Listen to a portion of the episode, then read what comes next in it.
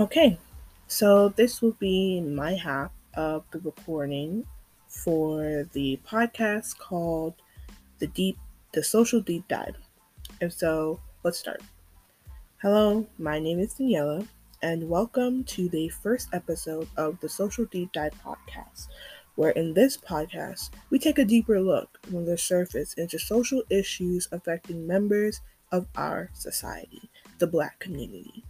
This episode will be about misogynoir and the intersection between womanhood and blackness. So let's start with some background information on the term misogynoir. The term was coined in 2010 by a black feminist, writer Moya Bailey, to address the intersection between the discrimination that black women face because of their race and the discrimination they face because of their gender. And in order to properly understand this term, we must properly understand the intersection between blackness and womanhood and how these compounding identities have affected black women not only in the past but currently. The history behind the term is a long history, and just like many other forms of discrimination, it has colonial roots. One of the earliest examples of discrimination against black women can be found in the history of slavery in America. Black women were often forced to work as domestic servants and field laborers, and were also subjected to sexual abuse by their white masters. They were denied basic human rights, and as the right to vote, such as the right to vote, and were often treated as improperly as property rather than human beings. These beliefs persisted into the 19th century, even when black people were granted freedom after slavery and were pursuing suffrage and civil rights. In spite of their hard work, they weren't taken seriously. Black men and white women usually led civil rights organizations and set the agenda to priorities their own interests relative, relative to their own. Excuse me. They often excluded black women from their organizations and activities. For example, the National African Women's Suffrage Association prevented black women from attending their conventions. Black women had often had to march separately from white women in suffrage parades. Could you imagine an organization that is for black women not allowing black women to march with other women? Now, here is some things to discuss about. When it comes to the mention this word stereotype, it's defined very, very rude. The stereotype against black women, the angry black woman, is a very critical representation that is placed on black women and has been placed on black women from the beginning of time. And we have to take into account that this stereotype holds lack of understanding and lack of information and it doesn't truly unless you are a black woman you really don't understand how this would affect you as a young woman coming up aspiring to have something for themselves you know the rumors about the African American woman being uncontrollable and always having a high sexual lust is very untrue. And yes, there are a few representations. I mean, look at the rappers in the black community. You know, they do over sexualize themselves, but that is because I feel like they feel that's all they can do. Because back in the day, when black female artists were coming out, the over sexualized clothes, they were very modest. They had clothes on with little to no slits. And I feel like what it has become to now is it has become a norm. And because the artists display themselves that way society feels that all black women are over sexualized and they overdress and they overlust. And it's very rude to be described with words such as barbaric inferior and also more undeveloped because the characterization that we are ill tempered, bitter, and overbearing, and also aggressive is very untrue because that is not a description of every black woman, as every black woman has their own personality.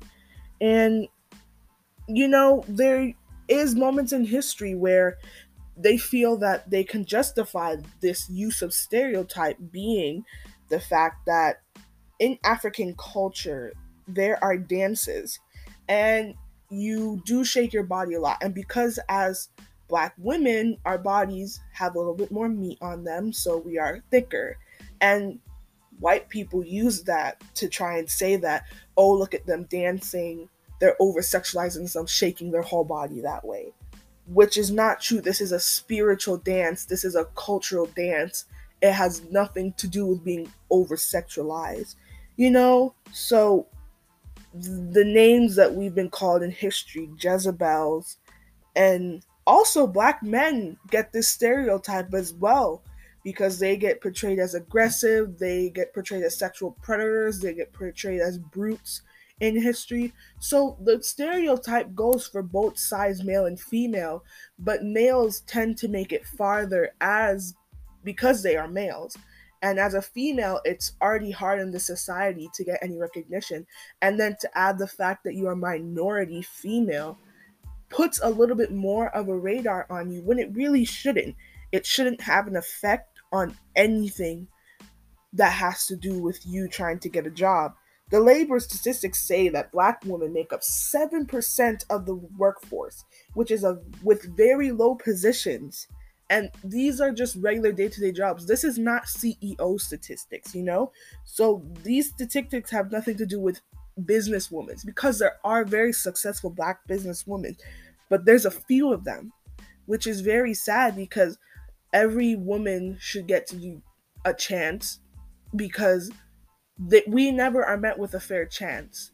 As soon as I go into a job interview, the perceptions with the stereotypes that have been portrayed for black women are already stippling through this person's head, meaning I am already at a loss, I'm already at a disadvantage before I even get to say anything.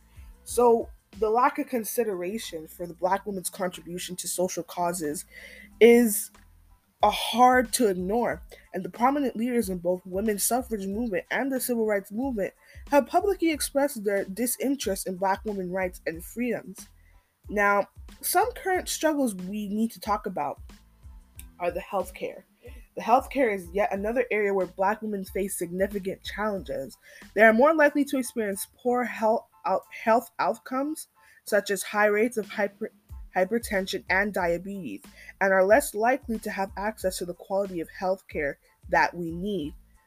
Black women are more likely to die from breast cancer and other diseases because we are more prone to them. And there is no research and representation in the healthcare system that fields to help the understanding of the different health issues. In addition, the fact that Black women also face discrimination and violence in their personal lives. They are more likely to be victims of domestic violence and sexual assault and are often not taken seriously when they report these crimes.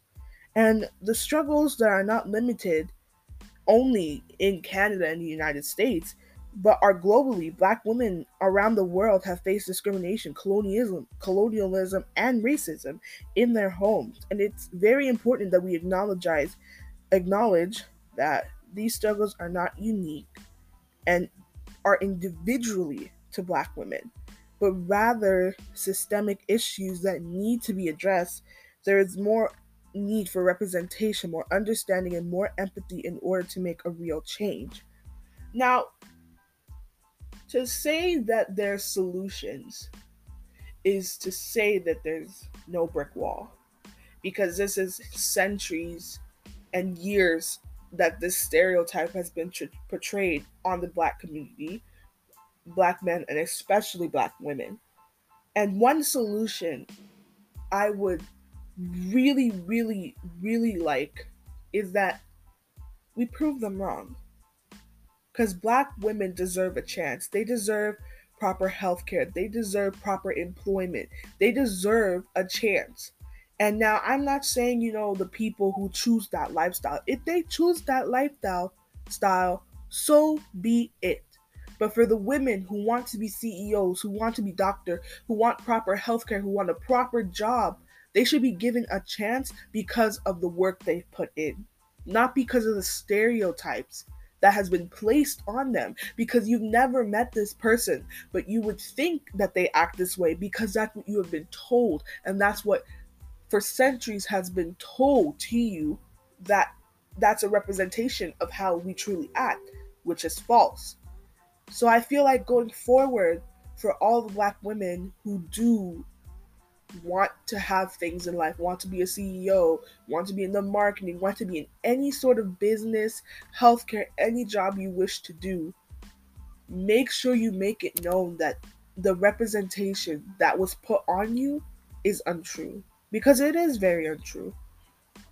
And I really do hope that whoever is listening to this tape, this podcast, really takes that to heart because I know everyone who is young is taught.